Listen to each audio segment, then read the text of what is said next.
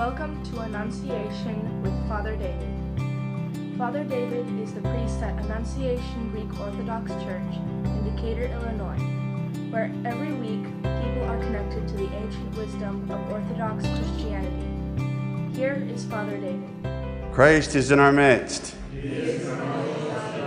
Good morning.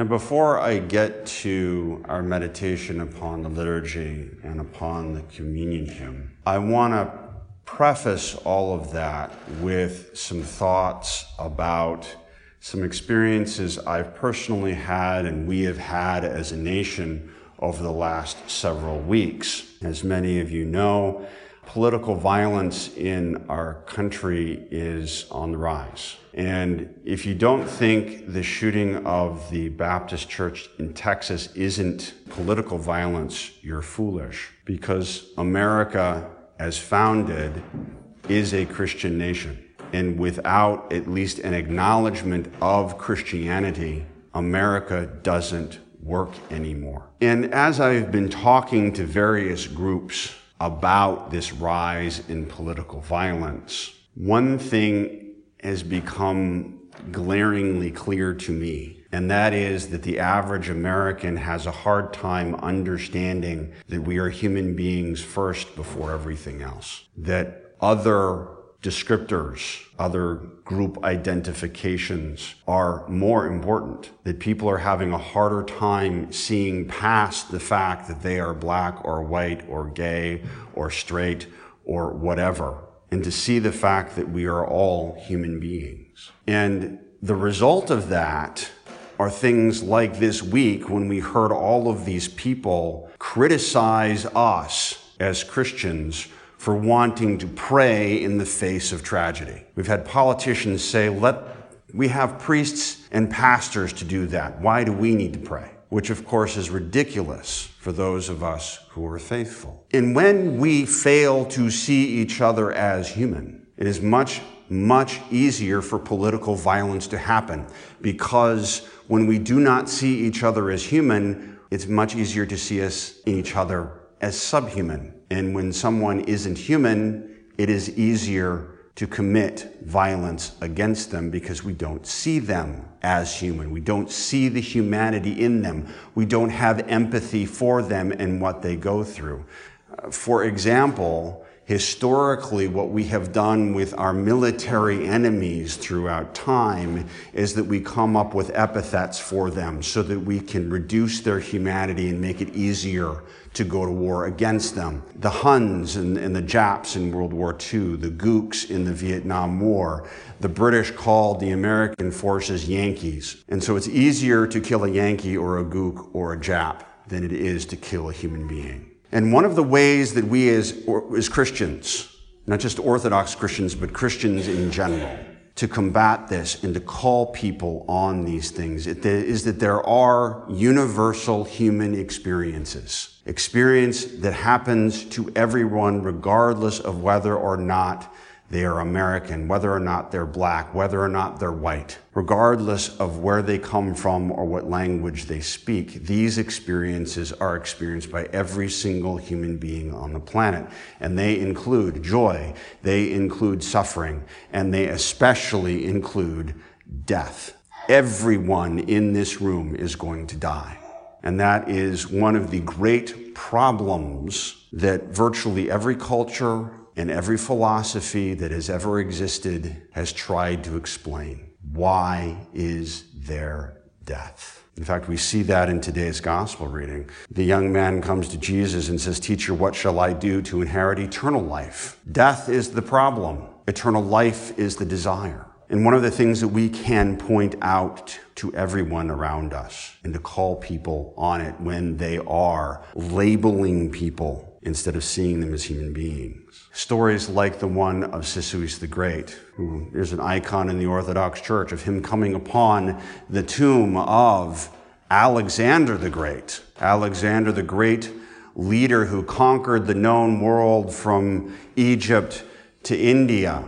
And all that was left was a pile of bones. And that is what awaits every single one of us, no matter how much power, wealth, and glory we may have in this world Even if we conquer the world as Alexander the Great did, our fate is to be a pile of bones. And when we see a pile of bones, is that a pauper, a prince, a military person, a priest? How can we know? It's a pile of bones. Death is the great equalizer. All of us will have to step through it. Now, I bring this up because Saturday, which is the day that I want to meditate upon in the Orthodox liturgical pattern, is the day that we remember the dead. We have the Saturday of Souls, which we celebrate prior to Great Lent, in which we bring the Koliva and we have the long list of names of the Orthodox dead that we want to memorialize and remember in front of God. And the communion hymn on Saturday, the Day of the Dead, is, is interesting. Unlike the communion hymns that we have studied so far, the verses don't come from just one psalm, but two psalms. The first psalm is 64 in the Septuagint numbering and 65 in the Masoretic. And it is a hymn of praise, of doxology. Praise is awaiting you, O God, in Zion, and to you the vow shall be performed. And it goes on and talks about all of these great things that God does. God who established the mountains by his strength, being clothed with power, who stills the noises of the seas, the noise of their waves, and the tumult of the peoples. You water the land and its riches abundantly. You settle its furrows. You make it soft with showers. You bless its growth. You crown the year with your goodness and your paths drip with abundance. This kind of language fills this psalm. And it is in stark contrast with the second psalm that is used in the communion hymn, which is Psalm 101 in the Septuagint numbering and 102 in the Masoretic, because it is a psalm of lamentation, a psalm cried out by someone who is in great peril. Hear my prayer, O Lord, and let me my cry come to you. Do not hide your face from me in the day of my trouble. Incline your ear to me in the day that I call and answer me speedily. For my days are consumed like smoke, and my bones are burned like a hearth. One could say that this is a psalm spoken by the dead. And so, on the one hand, you have God, who is the great giver of all things, and on the other hand, you have someone who is lying in the grave, whose bones have been consumed by fire. The communion hymn is Blessed are they whom you have chosen and received. Or another translation is Blessed are they whom you have chosen and have taken to yourself. This comes from Psalm 64 65. So God has the ability in other words, to choose whether or not someone is going to taste death, someone who is going to be these bones.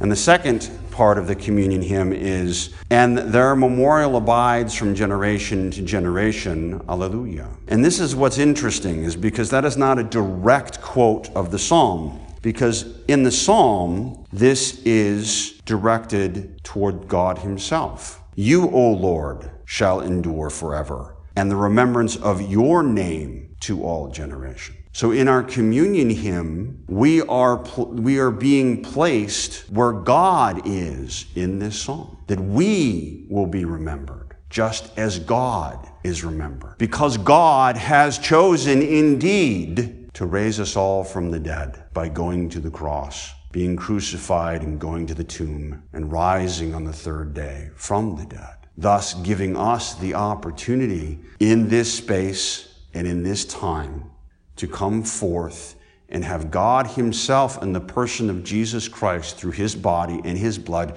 to enter into us, so that indeed He is in us to allow this verse, You, O Lord, shall endure forever, and the remembrance of your name to all generations shall be applied to us, and their memorial abides from generation to generation.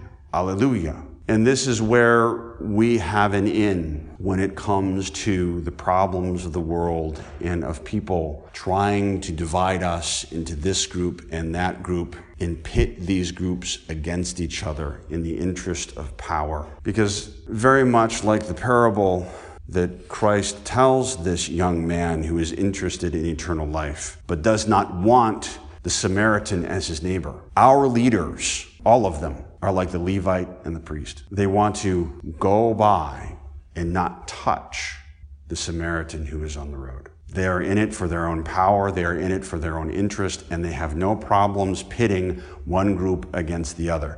All you have to do is go on the web to a political website of both stripes, whether you're on the left or on the right, and you will see language of vitriol of us versus them, that they deserve this, whatever it is. We need to step in and remind people you will experience death.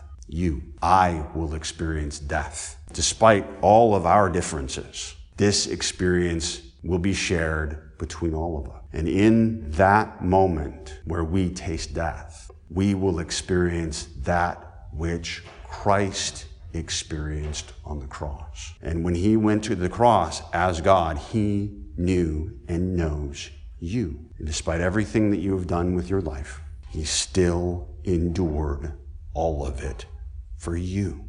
So the death, that universal human experience, could be overcome, passed through, so that the problem of death is no longer a problem and that the eternal life that this young man is after is right there in front of us, given freely by our Lord God and Savior, Jesus Christ. In the name of the Father, and the Son, and the Holy Spirit, now and forever, to the ages of ages.